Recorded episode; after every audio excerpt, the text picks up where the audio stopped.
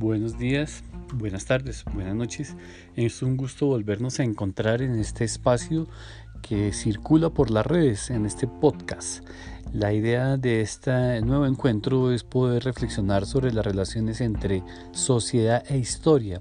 Sociedad lo vamos a trabajar bajo el concepto del vínculo social y la historia la vamos a trabajar en términos de una hermenéutica de la historicidad. En un primer programa trabajaremos sobre las relaciones eco-eto-antropológicas del vínculo. En un segundo programa hablaremos sobre la sociedad, la sociabilidad y la cultura. En un tercer programa establecemos las relaciones entre hermenéutica e historicidad, sobre todo las relaciones entre el tiempo cósmico, el tiempo de la vivencia y el tiempo de la historia. Y un cuarto programa trataremos de ubicar lo que en Coselec este eh, historiador filósofo que pertenece a la Escuela de Constanza, plantea como espacio de experiencia y eh, horizonte de expectativas, como dos correlatos claves para entender esta historicidad de la que hacemos parte y de la que estamos hechos. Bien, sin más, pues empecemos. Eh, lo primero que quisiéramos plantear es, son estas relaciones eco-eto-antropológicas. Cuando miramos los estudios que hay sobre la evolución humana o sobre la manera en que nos entendemos como especie en las discusiones filogenéticas y ontogenéticas, pues se reconoce a un ser bastante vulnerable a un ser eternamente adolescente. Eh, nuestro cerebro termina de, formarse entre los 25 y los 30 años y prácticamente todo el periodo anterior es de una gran adolescencia del cerebro. Eh, digamos que en esas miradas encontramos una manera de entendernos en nuestras relaciones eco en el sentido oicos, en el sentido de casa, pero también en el sentido de nuestra adaptación. Somos eh, seres eh, de adaptabilidad, de una gran adaptabilidad. Algunos plantean que esa ha sido nuestro gran, eh, nuestro gran el, clave, nuestra gran clave de desarrollo, esta adaptabilidad que llamamos también aprendizaje. Pero a su vez hemos construido un mundo simbólico. Entonces esta dimensión eco, pero a la vez antropológica, diga cuenta de un mundo simbólico que está mediado por obviamente por el lenguaje, por los mitos, por los códigos, por la ética, por la manera como hemos construido un mundo de la cultura. Vamos a la primera relación. En la relación eco, eh, digamos que nosotros los seres humanos eh, mm, somos parte de este, de este gran misterio de la vida y de la manera como se ha desarrollado. Eh, si vemos el asunto en términos de lo que los neurocientíficos hoy plantean, en términos de la homeostasis de nuestra especie, de la manera como conservamos el equilibrio, la manera como planeamos el futuro, digamos que hemos logrado una gran adaptación adaptabilidad. Eh, somos una especie de nómada. Eh, si ustedes ven el mapa de nuestros caminos y de la diáspora humana, pues nos encontramos en todos los continentes, en todos los climas, en todos los paisajes, en todos los espacios. Es una manera, digamos, de entender nuestra diversidad, pero también nuestra unidad. Esa es una paradoja bastante fuerte de la manera como hemos ido, eh, digamos, caminando. Eh, los estudios que, que el ADN mitocondrial arrojan, pues muestran una gran unidad eh, nuestras diferencias son del 0, es, muy poco realmente. Entonces esos discursos sobre la raza y esto pues han dejado, han, digamos, la discusión que viene de, los europeos que, con la que justificaron la esclavitud o la manera como se discute la raza en el siglo XIX, esa contraposición entre civilización y, y naturaleza pues se ha vuelto obsoleta. Y esa comprensión que nos ha llevado a entender nuestra condición terrena, a entendernos como parte del planeta en esta gran simbiosis, pero también entendernos como en, un, lo que han llamado la, el antropoceno, en el sentido de las influencias que hemos generado eh, en el mundo, en la manera en que eh, digamos, eh, nos hemos relacionado con la Tierra, con Gaia, con, la, con esta idea de la Tierra como un gran sistema vivo, pues nos han llevado a plantear también bastantes dilemas. Hoy plantean, se plantean las posibilidades de la extinción y cuando vemos nuestra relación con la naturaleza, pues vemos un poco lo absurdo que ha sido. Eh, digamos que en ese sentido, nuestra relación eco es una relación de casa es una relación de casa común. De, por eso hoy la discusión sobre el cuidado de la casa común se va a hacer tan interesante.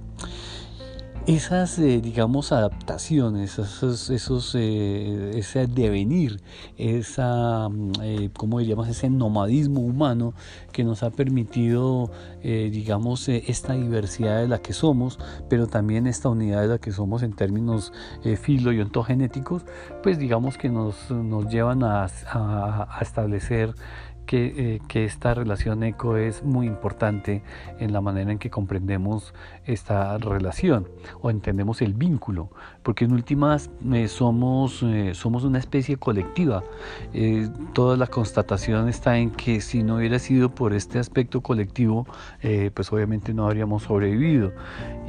y estas relaciones que se han ido volviendo en términos de adaptación, pasar del cazador-recolector, pasar a la agricultura, eh, reunirnos en torno a, digamos, a, la domesticación de animales y al sembrado, lo que se ha llamado la revolución de los pastos, todo este, este gran universo de, digamos, de estudios de la biología, de la geología, de esta condición en que hoy nos entendemos y que hoy planteamos como una condición planetaria, no, digamos, no tanto en términos de globalidad, sino en términos de planetarización, o sea, en términos de nuestra comprensión con respecto al planeta Tierra, a lo que en un programa de National Geographic le llaman una extraña roca. Esta extraña roca es nuestro planeta. En ese sentido diríamos que esta relación eco pues nos ha llevado a estas múltiples adaptaciones, a estas, a estos intercambios y lo que la geología no había logrado en términos de separación de continentes, el comercio lo logra cuando aparece el comercio atlántico.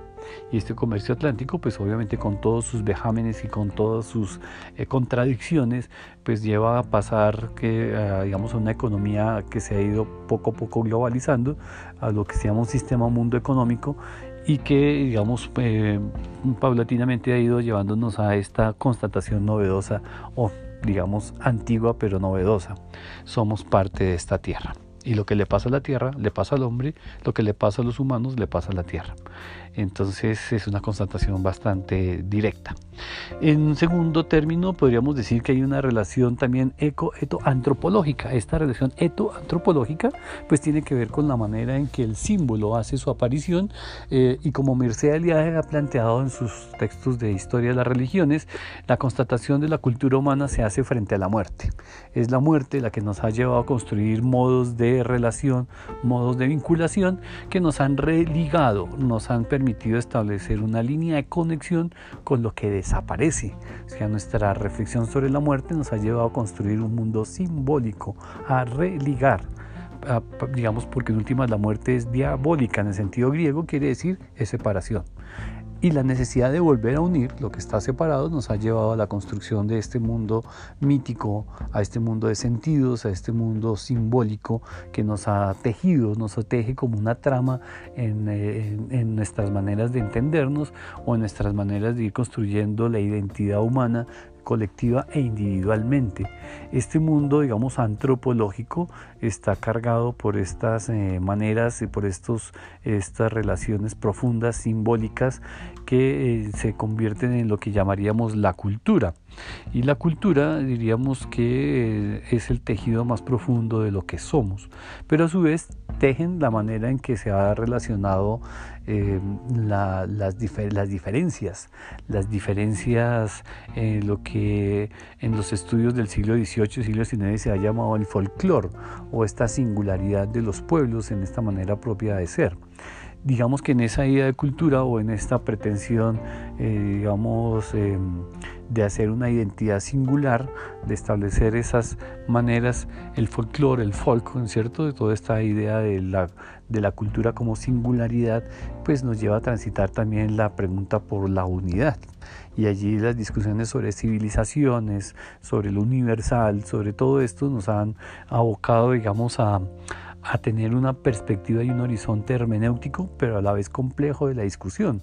Complejo por cuanto eh, digamos que hoy la biología, la neurobiología, la nanotecnología, eh, el mismo impacto de la quinta revolución industrial, todo esto nos ha llevado a ver a la humanidad como un todo y a su vez, digamos, la, esta idea de humanidad que construye la historia, que se construye a sí misma, nos lleva también a la paradoja de la, del mal, del mal radical, la muerte, la guerra, los enfrentamientos, a todas estas, eh, por decirlo así, esta constatación en medio de las grandes y ampulosas eh, manifestaciones de la riqueza, también las, las catastróficas muestras de la miseria.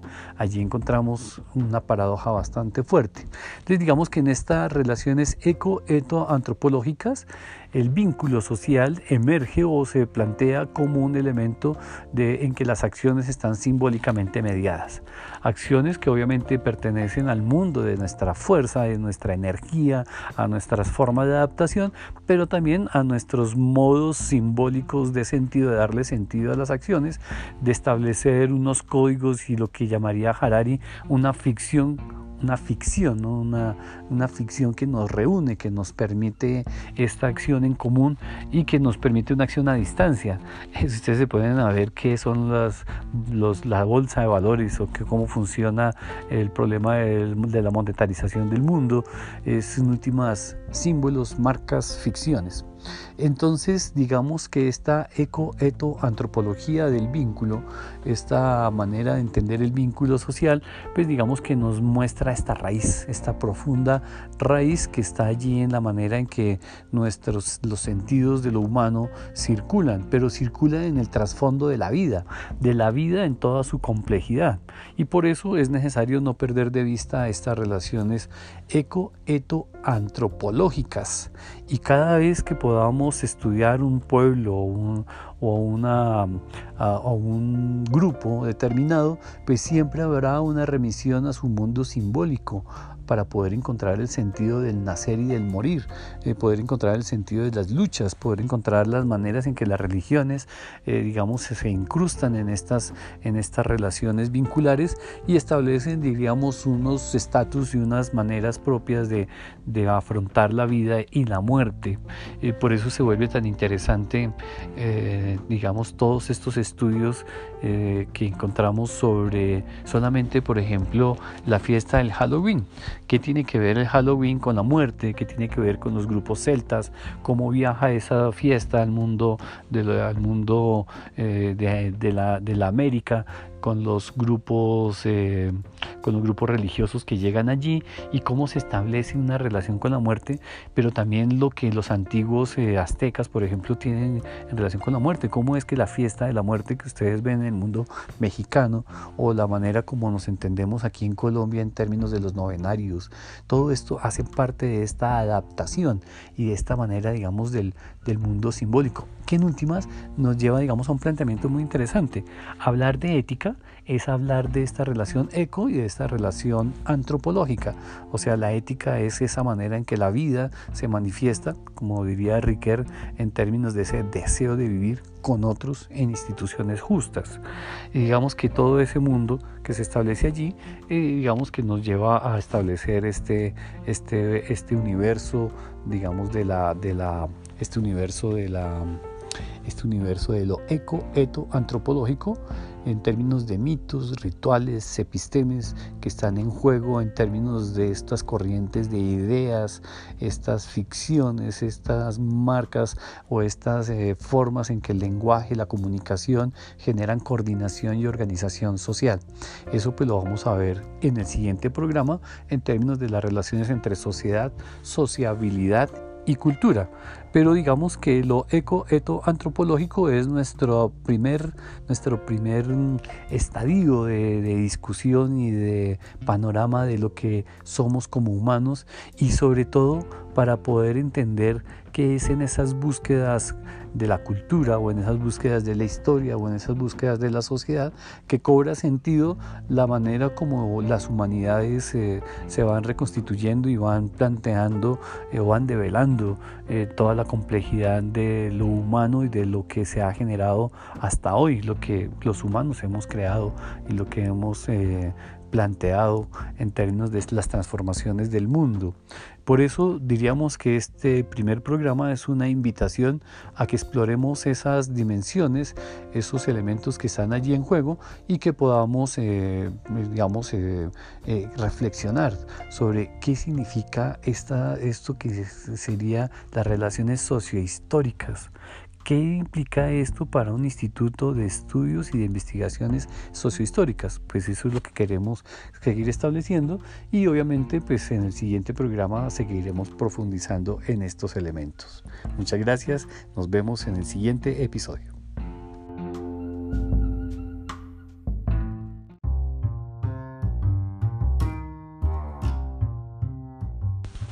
Buenos días, buenas tardes, buenas noches.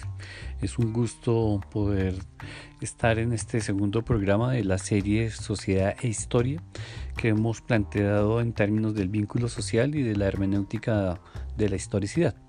Eh, en este segundo programa, siguiendo con la línea del vínculo social, eh, queremos establecer las relaciones entre sociedad, sociabilidad y cultura. Nos referimos a estas relaciones para poder ampliar, complejizar esta idea de lo ecoeto-antropológico del vínculo, sobre todo cuando eh, el vínculo nos va a implicar formas de organización y, maneras de la significación.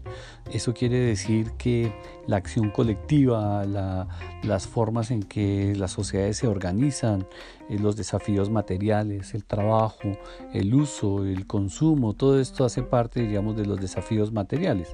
Asimismo, podríamos decir que la sociabilidad pues estaría integrada como a unos hilos invisibles que permiten que nos vinculemos, que nos encontremos y nos conectemos. Eh, y a su vez, todos estos dos sistemas de sociedad y sociabilidad eh, harían parte de lo que llamaríamos la cultura o la trama cultural. Bien, en ese sentido entonces eh, quisiéramos plantear el primer elemento que sería la sociedad. La sociedad diríamos, siguiendo a Hannah Arendt en el texto de la condición humana, tiene su núcleo de, de, relación en los desafíos del oikos nomos, o sea, los desafíos de la economía. Eso quiere decir la regulación, la administración de la vida, tanto en términos del consumo como de lo, del uso. Estas dos relaciones de consumo y uso pues nos plantean eh, digamos un, desafío de supervivencia y un desafío eh, frente a la naturaleza.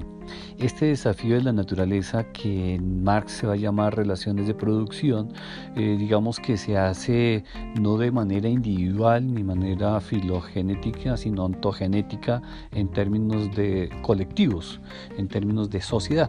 Y esta forma, digamos, de, de la acción colectiva que se desafía frente a lo material y que tiene que ver con la economía, pues obviamente también tiene que ver con el trabajo.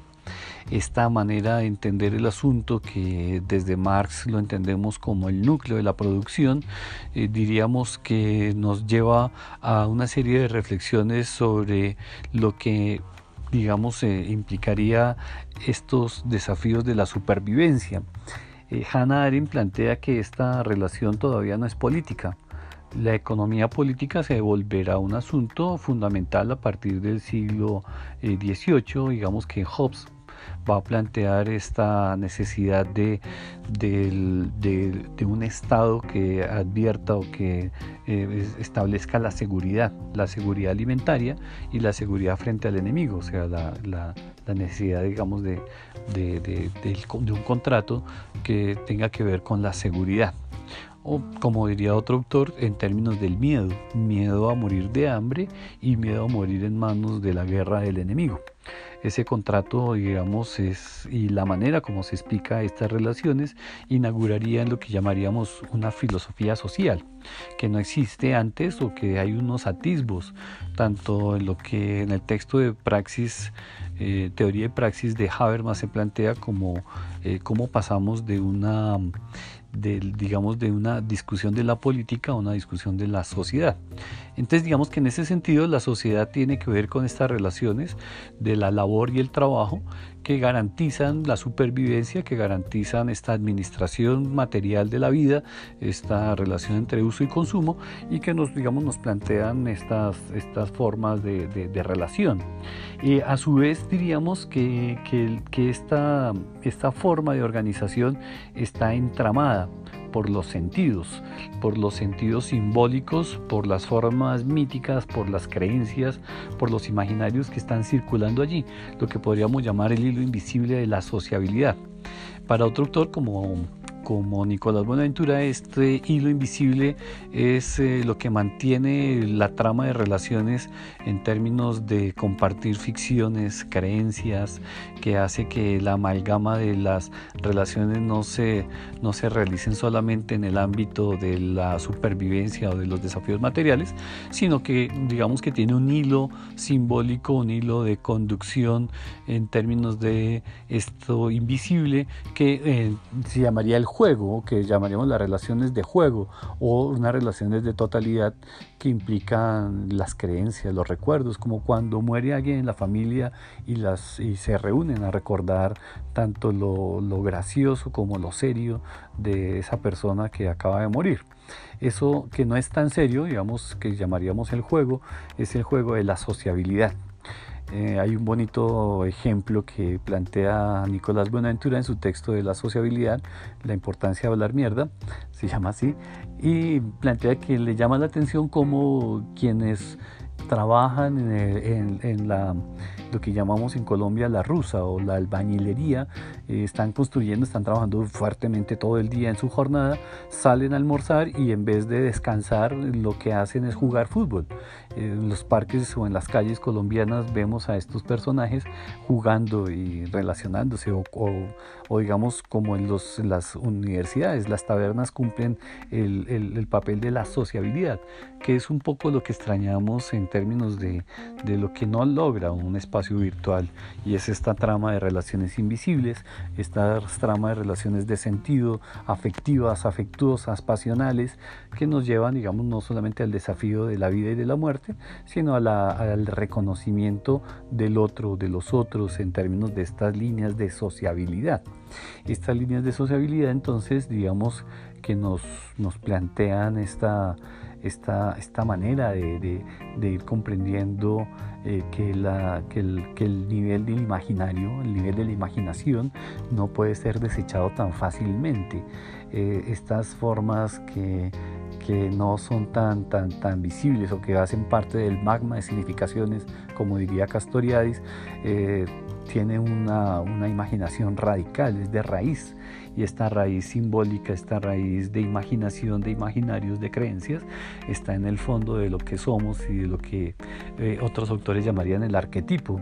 Eh, Mircea Eliade, este famoso historiador de las religiones, eh, plantea esta, estas relaciones de los arquetipos o de lo que llamaríamos el tiempo fundamental y el espacio fundamental. digamos, el centro del mundo y el tiempo como regeneración. Estas formas que hacen parte, digamos, del, del juego, que, eh, que, digamos que cumplen una labor muy importante en el orden de la civilización, como eh, eh, por ejemplo el fútbol. El fútbol es un, es, digamos, nadie lo ha dicho ni se está escrito de esa manera, pero el fútbol es fundamentalmente producto de las relaciones agrícolas. la estrategia fundamental del fútbol es, es el control del espacio ese, ese dominio del espacio que se hace a través del juego y de esta dinámica, pues es un traslado de los enfrentamientos entre, digamos, clases sociales o pueblos. Em, hay una serie que, que Netflix eh, sacó que se llama Juego de Caballeros es cuando el fútbol se vuelve un asunto, digamos, de trabajadores que se enfrentan al club de caballeros que juegan fútbol. Esa trama, esa relación que está allí en juego, digamos que hace parte de esto que socialmente planteamos. Digamos que tramitar los conflictos sociales, producto, digamos, de esas diferencias materiales o de esas formas de, digamos, de supervivencia tan diversas y tan injustas en muchos casos, eh, tiene que ver con la manera como el deporte eh, permite simbolizar estas luchas y esta manera de juego, ¿cierto? Eh, Nicolás Buenaventura habla de que la cultura reúne estos dos sistemas, el sistema social, el del trabajo, el de la producción, y reúne el sistema de la sociabilidad, el del juego, el del mundo de lo simbólico, el mundo de, los, de las leyendas, de los relatos. Eh, cada familia dice, opera sobre estas dos dimensiones. Él lo llama las verdades y las mentiras de mi padre, en un bonito texto que, pone en juego. Y cuando lo miramos eh, directamente, ustedes van a ver que hay unas relaciones sociales de producción de trabajo en las familias y otras relaciones invisibles de sociabilidad. Esos dos sistemas conforman la cultura. Y esa cultura, diríamos, está amparada en esta posibilidad de la pluralidad. Y es estos diferentes modos, estas diferentes eh, marcas simbólicas en que tramitamos el devenir humano en términos de nuestra organización colectiva. Esta tramitación, digamos, de los conflictos, de las ideas, de las relaciones, de los reconocimientos, digamos que, que hacen parte de la cultura, de la trama simbólica, de la manera como se van construyendo estos entramados de sociabilidad y de sociedad que nos permiten, digamos, establecer diversos niveles esos niveles podríamos llamar, son niveles de, digamos, plurales en términos de escalas tanto a nivel microsocial como a nivel macro, que establecen, digamos, unas, eh, unas, unas dimensiones que no hay que perder de vista. Y en ese sentido deberíamos recalcar que eh, la sociedad no es la suma de los individuos, sino que es una entidad que emerge eh, con una manera propia de ser. Y aquí traigo a colación un texto de, de de, esta antropóloga británica Mary Douglas que plantea cómo piensan las instituciones. Y digamos que aquí habría que plantear una discusión que sigue en el aire y es que hay una emergencia de lo colectivo que es distinta a la suma de los individuos.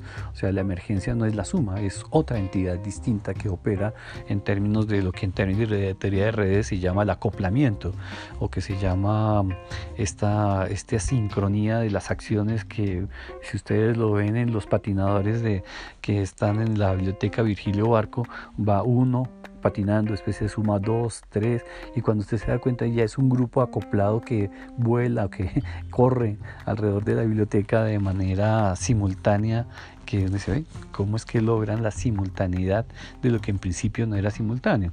Esos acoplamientos o esas maneras que están en juego, esa acción colectiva, eh, digamos que tiene estas, estas formas de, de, la cultura, de la sociabilidad, que eh, en términos de, también de, de Riquet y de los sociólogos pragmáticos franceses plantean las diferentes escalas de la legitimación.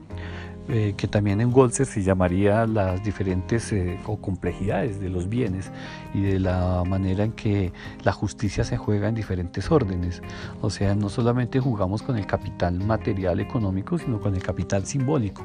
Y allí, diríamos, ese capital simbólico se juega en los intereses, en la, en la forma interesada de la acción y en la manera en que está allí, se estructura y se posiciona en el campo social. En ese campo social estos intereses pues están en tensión, están en lucha y esa lucha pues permitiría mostrar en qué consiste la contradicción y cómo se juega en muchos ámbitos, por ejemplo en el ámbito académico lo que está en juego es una lucha de capitales simbólicos eh, y de jerarquías y de maneras en que se relaciona una cosa con la otra. Aquí Bourdieu pues va a ser muy importante en esta diferenciación social y en estos, digamos, tópicos variables, variopintos, en que podemos analizar estas relaciones entre sociedad, sociabilidad y cultura en diferentes escalas microespacios, microtiempos, macrotiempos, macroescalas que están en juego. En ese sentido podríamos decir que, eh, que la manera de, digamos, de identificar todo este juego de sociabilidad, sociedad y cultura, pues nos lleva a un concepto de pluralidad que no solamente es un concepto individual, sino también colectivo. Y diríamos que en ese sentido, eh, este, este ejercicio, diríamos, de, esta, de, esta de estas temporalidades y estas espacialidades en términos de escalas, pues permitirían establecer diferenciaciones claves que en términos de complejidad nos plantearían esto que, que podríamos llamar diversidad de espacios, diversidad de tiempos y la vida como un eje complejo en el que se juega, diríamos, la humanidad de la humanidad en términos de la vida de la vida o digamos de desafíos de vida y muerte o en términos de digamos de desafíos planetarios que no se pueden pensar de manera separada sino en conjunto. Eh, eh, digamos que también es un desafío del pensamiento cómo juntar lo que aparentemente eh, está separado cómo establecer lo local y lo global, lo global y lo local en términos de acción y en términos de pensar, digamos, cómo pensar localmente lo que es global, cómo actuar global lo que es local.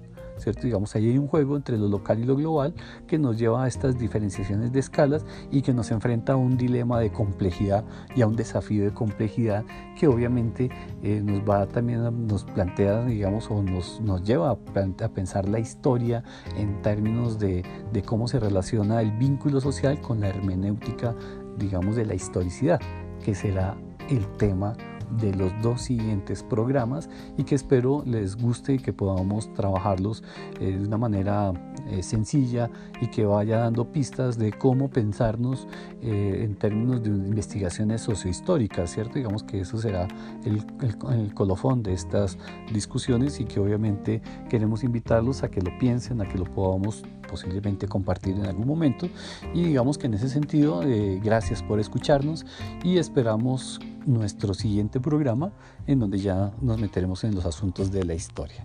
Muchas gracias.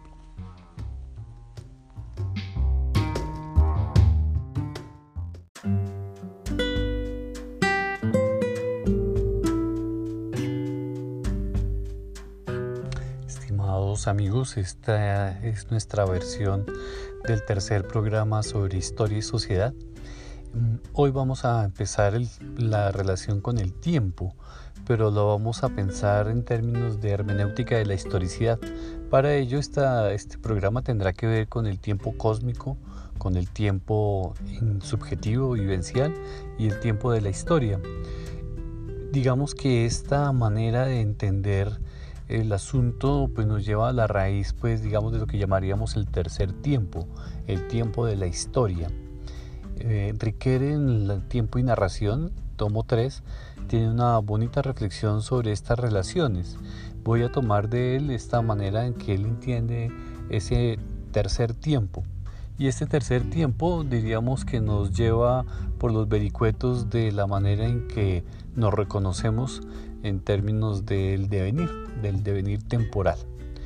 Eh, en primera instancia tendríamos que decir que la reflexión del tiempo tiene esta ambivalencia entre el tiempo cósmico objetivo, que es el tiempo de los astros, el tiempo se puede medir en términos de movimiento, como Aristóteles lo planteó ya hace muchos siglos, y el tiempo de la vivencia, el tiempo interno, que es el tiempo que San Agustín en las confesiones va a trabajar como el triple presente, el presente de lo que recordamos, el presente, de, lo que, de la atención que tenemos en, en el hoy y la, y la atención y, en términos futuros tendría que ver con la expectativa. Es un triple presente. Eh, lo llama lo llama este recorrido del tiempo interno, lo llama San Agustín la distensio animi, la distensión del alma, es una especie como de pérdida de consistencia que genera este movimiento interno y en ese sentido podríamos decir que la poesía que alguien recuerda eh, y que hace memoria de ella y que a la vez proyecta en sus maneras y sus vivencias pues daría cuenta de este ejercicio. En primera instancia tendríamos que decir que el tiempo cósmico, el tiempo, diríamos el tiempo de la física, que algunos colocan allá su inicio en el Big Bang, pero que también se desarrolla en el tiempo de la química, como el tiempo de, la, el tiempo de las estrellas, el tiempo de la manera como las, las estrellas producen los elementos, el hidrógeno, el helio, que son tan vitales para vivir. También se relaciona con el tiempo eh, de los planetas y el movimiento gravitacional y ese magnetismo que genera esa implosión y explosión. Ese, todo ese movimiento, diríamos, hace parte del tiempo objetivo. Ese tiempo objetivo, diríamos, que es medible, que es posible. Bueno, las teorías hoy de la relatividad plantean una discusión bastante interesante sobre esa medición, pero diríamos que es un tiempo que corresponde a ese mundo material. E, ese mundo, digamos, ese, ese, tiempo objetivo es un tiempo que la física ha rastreado y que ha planteado como un elemento clave del movimiento y en Newton lo podemos encontrar como un absoluto. Podemos ir de, en términos hacia, atrás, hacia el pasado, en términos de causas, o podemos ir hacia el futuro en términos de, de las eh, consecuencias, de lo que podríamos llamar los efectos. Y esa manera de pensar el asunto eh, le permite decir a, Newton que el tiempo es reversible. Podemos ir del pasado al futuro y del, del, del futuro al pasado sin la intervención del sujeto en lo que se llamaría un tiempo absoluto reversible. Pero las teorías como la de Prigogine hoy o lo que va a plantear la discusión del electromagnetismo por un lado y por el otro lado termodinámica, plantea un tiempo irreversible o flecha del tiempo. Podemos ir de las causas, podemos establecer ciertas causas, pero no podemos establecer todos los efectos que pues, se puedan producir. En ese sentido, eh, des en cuenta que el tiempo objetivo eh, también es un tiempo discutible, es un tiempo que no es tan seguro como lo teníamos en términos newtonianos y que hoy en términos de la cuántica pues nos plantea unos dilemas bastante interesantes en términos de la simultaneidad. Pero volviendo al tiempo subjetivo, al tiempo de la vivencia, eh, Husserl que va a ser uno de los filósofos más importantes del siglo, final del siglo XVIII y del siglo XX, va a establecer esta relación, diríamos, de esta, diríamos, de esta tensión que se genera en lo que llamaremos el tiempo interno, recogiendo, por decirlo de esta manera, las discusiones de San Agustín eh, y diríamos que, que, esa manera de entender el tiempo pues nos deja siempre una, un, nos deja siempre un interrogante. ¿Y qué es el tiempo de la historia? ¿Cuál es el tiempo social? ¿Cómo se configura ese tiempo social que está marcado en nuestras vidas constantemente? Pues lo interesante es que este tercer tiempo se mueve entre este objetivo y este, este mundo objetivo y este asunto subjetivo. Podríamos decir que las tres maneras en que se marca el tiempo social tiene que ver con el calendario, tiene que ver con la sucesión de las generaciones y tiene que ver con los archivos, o sea, esa constatación de lo que pasó, ese testimonio del pasado. Tomemos el calendario.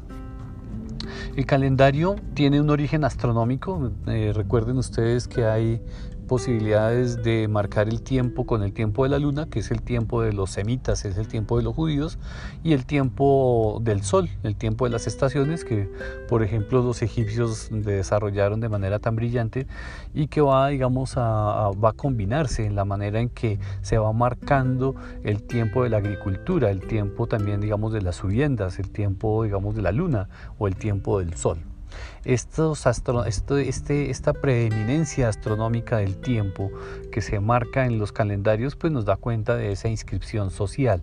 Los calendarios siempre tienen un tipo, un punto axial, el nacimiento de Cristo, el nacimiento de Buda o la égida en el sentido de los árabes, siempre hay un momento axial desde donde se cuenta el tiempo ese tiempo que se marca de esa manera en términos del calendario, pues digamos que nos lleva a esta inscripción astronómica y que obviamente también está inscrito en la mitología y en la manera como los zodiacos marcan esa relación con el mundo, con los astros y que marcan este transcurrir y este devenir de nuestra corta vida humana y que se va marcando como humanidad. Ese tiempo, digamos, social es un tiempo que podríamos eh, decir es bastante corto en relación con el tiempo objetivo, el tiempo geológico, pero es un tiempo bastante importante en términos del calendario. O sea, el calendario marca una relación astronómica, digamos que tiene un referente, por decirlo así, objetivo, que se marca de esa manera. Por el otro lado está la sucesión de las generaciones. Digamos que siempre entre la vida y la muerte se marcan los nacimientos y se marcan los que, los que ya no están y dan espacio para los otros vivos. Los antropólogos dicen que esa temporalidad es de unos 30 años. En ese marco de, de 1 a 30 están las generaciones emergentes de 30 a 60 están las, em, las generaciones gobernantes o hegemónicas y de los 60 para allá están las generaciones que se están deshaciendo, que ya están, digamos, eh, perdiendo, por decirlo así, su protagonismo social y están dando paso a otras generaciones. Ese tiempo generacional es una marca biológica las generaciones se marcan en términos de colectivos, en términos de, y además que la generación, como también lo va a plantear Alfred Schutz, en términos de, una, de una marcación más fenomenológica y más sociológica, pues digamos que, que nos va a dar cuenta de los predecesores, de los contemporáneos y de los sucesores. Este se pueden dar cuenta que en las familias por lo general viven, viven, vive la abuela, vive el nieto, y viven los padres. Digamos que ahí hay el juego de los contemporáneos, de los antecesores y de los y de los eh, de los de los que siguen, ¿cierto? Digamos los nietos son los que van a seguir esa ruta del tiempo. Y en esa, digamos, en ese juego sociológico de contemporáneos, de predecesores y sucesores, eh, digamos que hay una, una, una, relación directa con la memoria colectiva. La memoria colectiva son esos acontecimientos que se inscriben en la memoria social colectiva, por eso su nombre, y que, digamos, se marcan en estas relaciones de continuidad y de, por decirlo así, de muerte que genera que otros digamos, tengan la responsabilidad de asumir lo que llamaríamos las riendas del mundo, del mundo social, del mundo político. Esa sucesión de generaciones, digamos que nos, nos, nos plantean una, eh, un elemento interesante, cómo hacer historia de las generaciones, cómo hacer historia en red, para poder entender qué es lo que está pasando en los años 40, que, digamos, en plena guerra mundial, qué es lo que está pasando en Colombia. Eh, por ejemplo, mi madre, mi madre nace en el año 35 y digamos que vive en un entorno campesino, un entorno rural y luego hacia los años 53, 51 termina en urbano, en Bogotá. Eso marca una manera distinta de ver, pero no es solamente un asunto que le haya pasado a ella como individuo, le pasa a su generación. esa relación de generaciones es muy interesante porque marca el sentido colectivo de la historia. Ese sentido colectivo diríamos que nos va a ayudar a pensarnos eh, de otra manera. Eh, y por último tenemos un tercer, un tercer, digamos, una tercera dimensión de este tiempo social que podríamos decir que está marcado por los archivos. ¿Qué es un archivo? el, archivo el archivo es la inscripción de un testimonio del pasado. Eh, por eso cuando Legoff plantea el asunto de qué es la historia, entonces plantea esa relación entre documento y monumento. El documento como esa inscripción escrita y el monumento como esa, eh, digamos, como cómo se convierte en un testimonio de una época.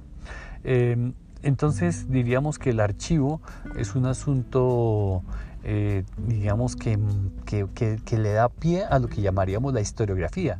No existe historiografía sin archivo, no existe, o digamos, el proceso crítico o el proceso científico de la historia se inicia con esta constitución del archivo y de allí diríamos su capacidad explicativa y comprensiva, pero también su capacidad de interpretación del pasado.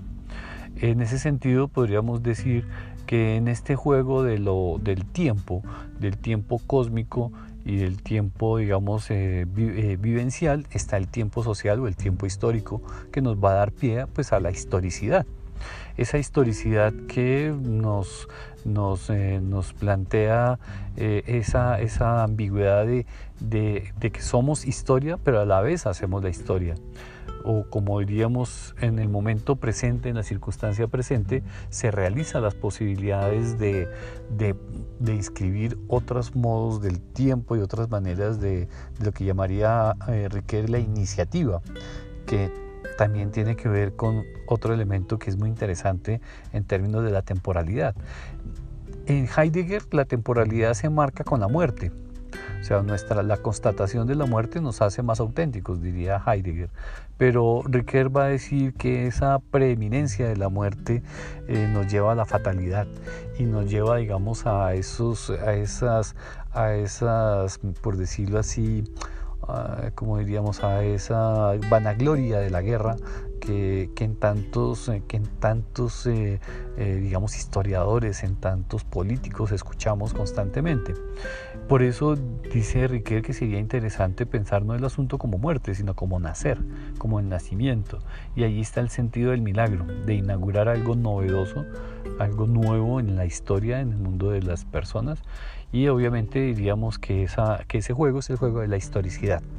Bien, ya entrados en este mundo de la historicidad, eh, digamos que estamos ya listos para nuestro cuarto y último programa que tendrá que ver con la hermenéutica de la historicidad propiamente dicha.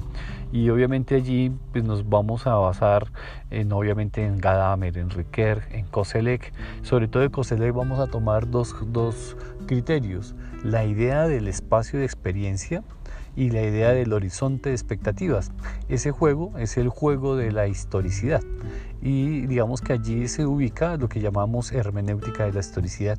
Bueno, espero que estos cortos eh, programas les sirva a ustedes para que podamos, puedan reflexionar, puedan pensar en estas relaciones entre sociedad e historia y que vayan generando unas posibilidades de, de, discusión, de encuentro, de investigación, de reflexión, sobre todo para dar cuenta de esa complejidad y esa diversidad en la que nos hemos hecho humanos a través del tiempo.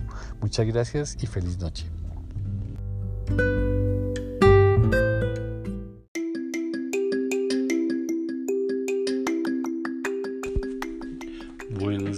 Días, buenas noches, buenas tardes, depende de la hora en que ustedes puedan escuchar este podcast.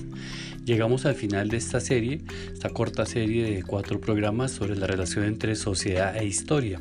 Hoy este, en, este, en este breve eh, podcast vamos a hablar de la hermenéutica de la historicidad.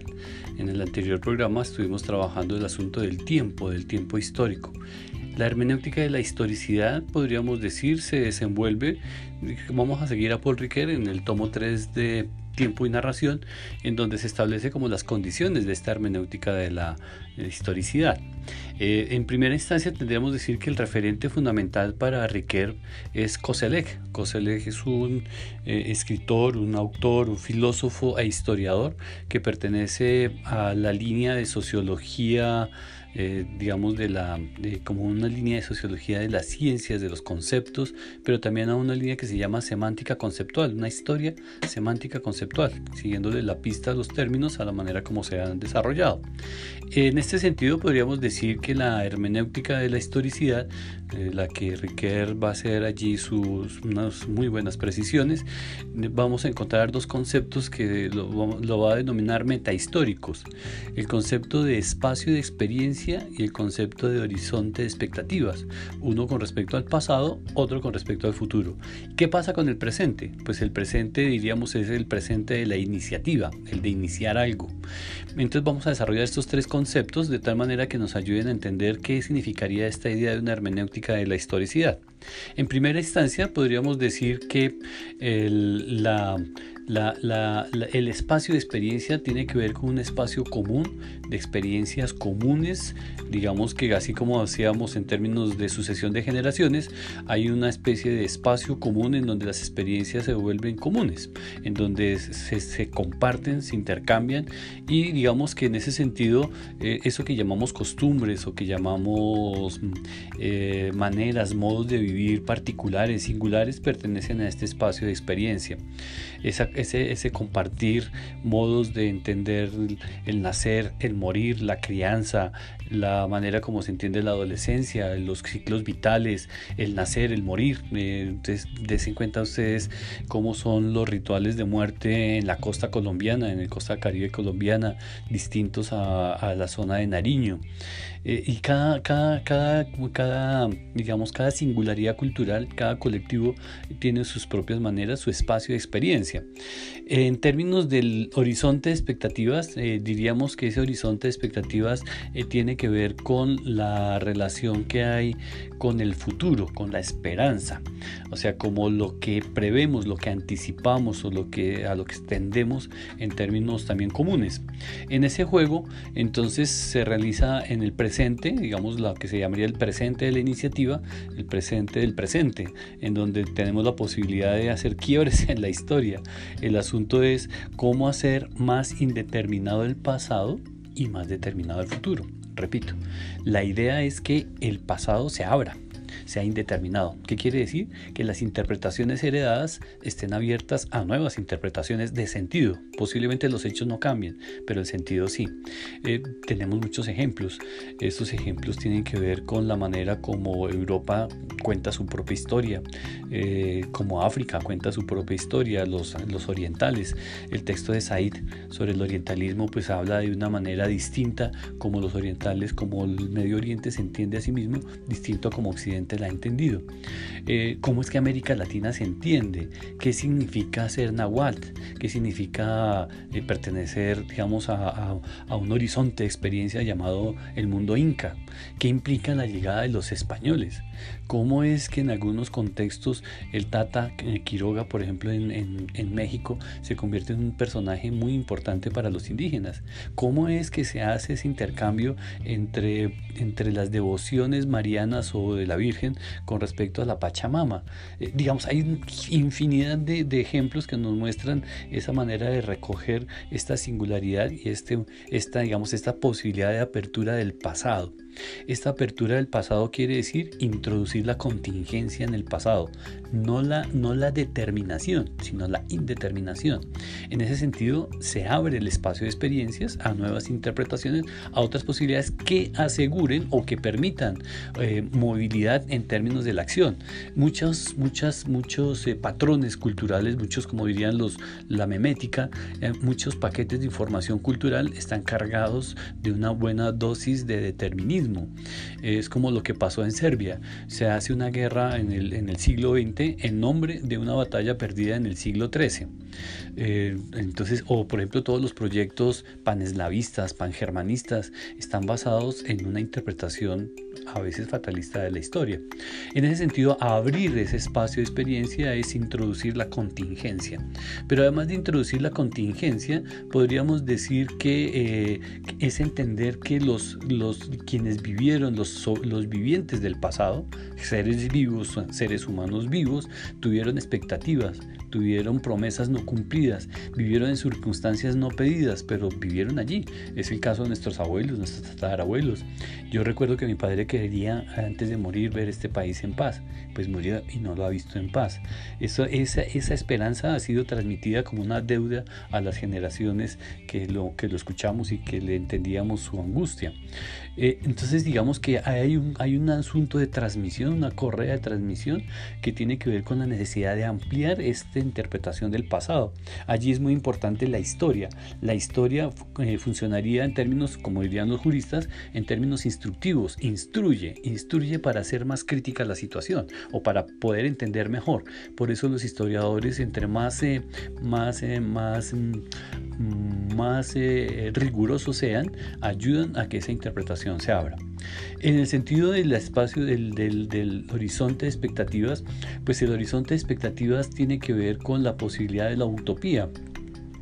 O digamos de otra manera, que las promesas sean alcanzables porque por lo general utopía suena a ilusión, suena como a pérdida de la realidad, pero si la utopía se hace alcanzable y si las luchas se vuelven un poco más cercanas, es posible que impulsen la acción y que la iniciativa se despierte o que digamos podamos desatar ese fatalismo de repetición de la historia en el que a veces eh, comunidades, pueblos se ven abocados y puedan romper ese cerco que la ideología a veces ha generado y que digamos que en aras de, del énfasis en la identidad nacional o la identidad local eh, genera digamos estos cierres. Cómo hacer más abierto a esta interpretación y cómo digamos nos abrimos a otra interpretación en términos del destino planetario eh, des en cuenta que la expectativa de futuro hoy pasa fundamentalmente por la comprensión del planeta por entender que somos parte de este de este digamos de no de la globalización que es distinto ese es un concepto económico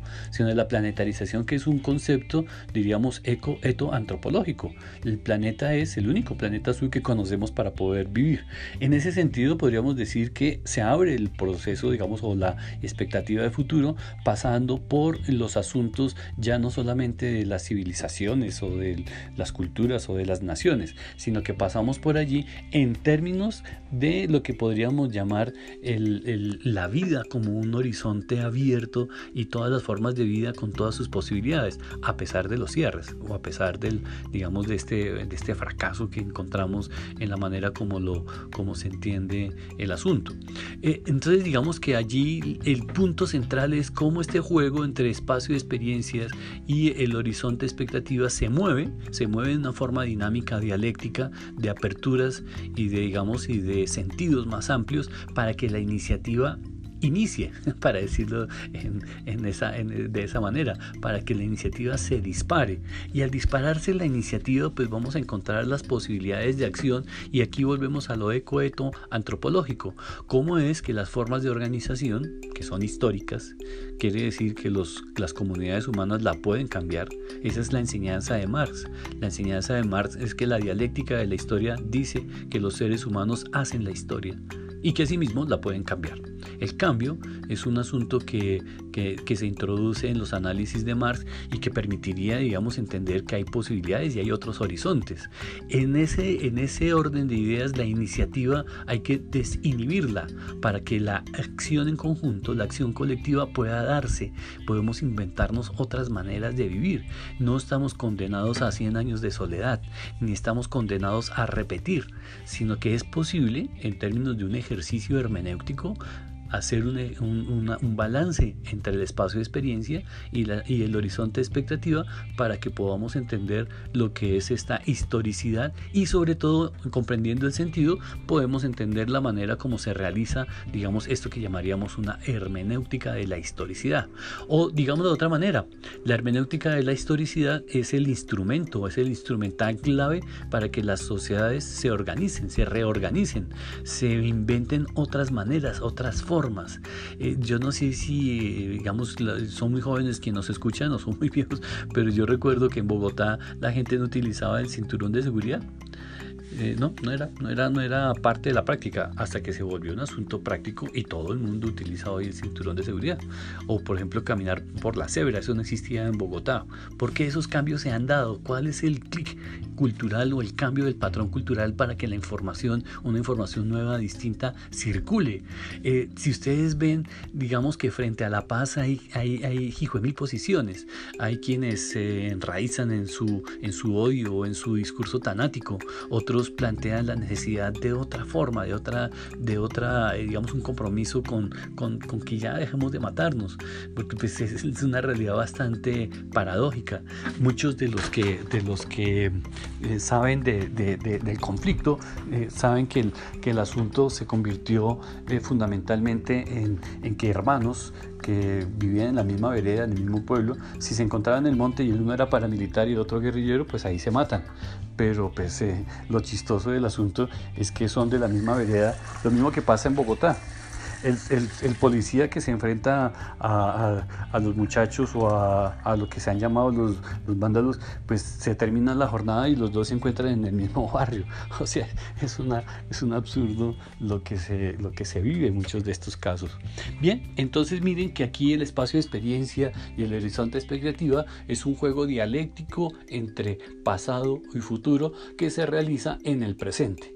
Ese ejercicio de hacer la historia y ser la historia, ese es el ejercicio de la hermenéutica de la historicidad que es necesario no perder de vista y que obviamente esto nos da pie para seguir, eh, obviamente, eh, pensando en nuestros proyectos de investigación, en la incidencia en las comunidades, en para qué se investiga en un país como Colombia o en, o, en digamos, qué es lo que hacemos en términos de, de, de estas expectativas de vida que se abren como otras posibilidades cargadas y pletóricas de esperanza.